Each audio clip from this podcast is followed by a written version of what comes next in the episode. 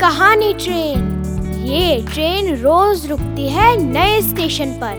मिलाती है आपको एक नई कहानी और कई नए किरदारों से। तो सब सवार।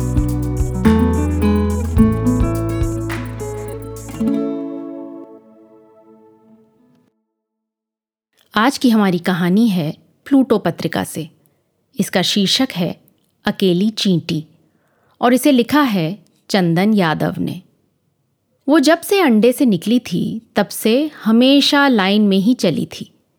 वो हमेशा सोचती, चीटियाँ हमेशा लाइन में क्यों चलती हैं? सोचते सोचते वो कभी पीछे रह जाती, कभी लाइन से बाहर हो जाती।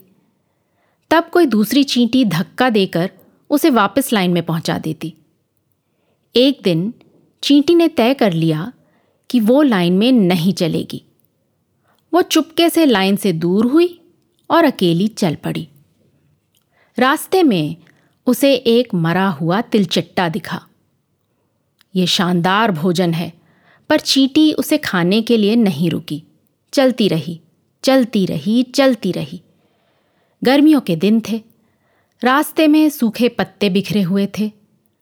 उसे लाइन में चलती कई चीटियाँ दिखी, वो उनमें शामिल नहीं हुई।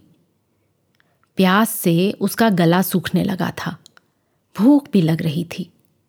अचानक सूखे पत्तों के टूटने की आवाज़ सुनाई देने लगी।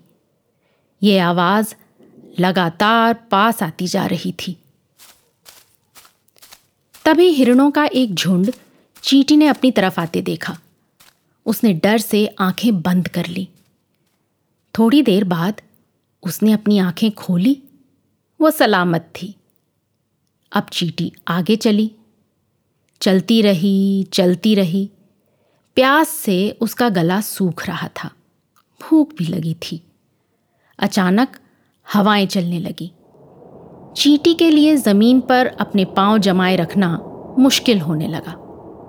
जब चीटी उड़ी तो पता चला वो ज़मीन पर नहीं, एक सूखे पत्ते पर थी।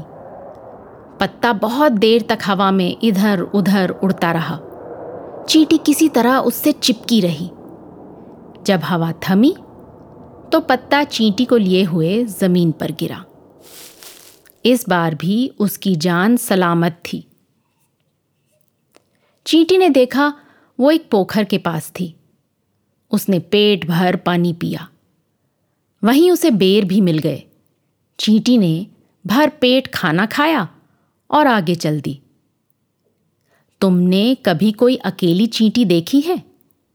जब देखोगे तो पहचान लोगे ना कि ये वही है जो लाइन में चलना नहीं चाहती है।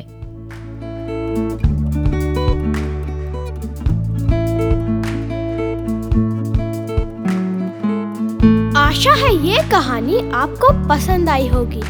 ये कहानी आपके लिए लाए रेखता, नई धारा और प्रथम।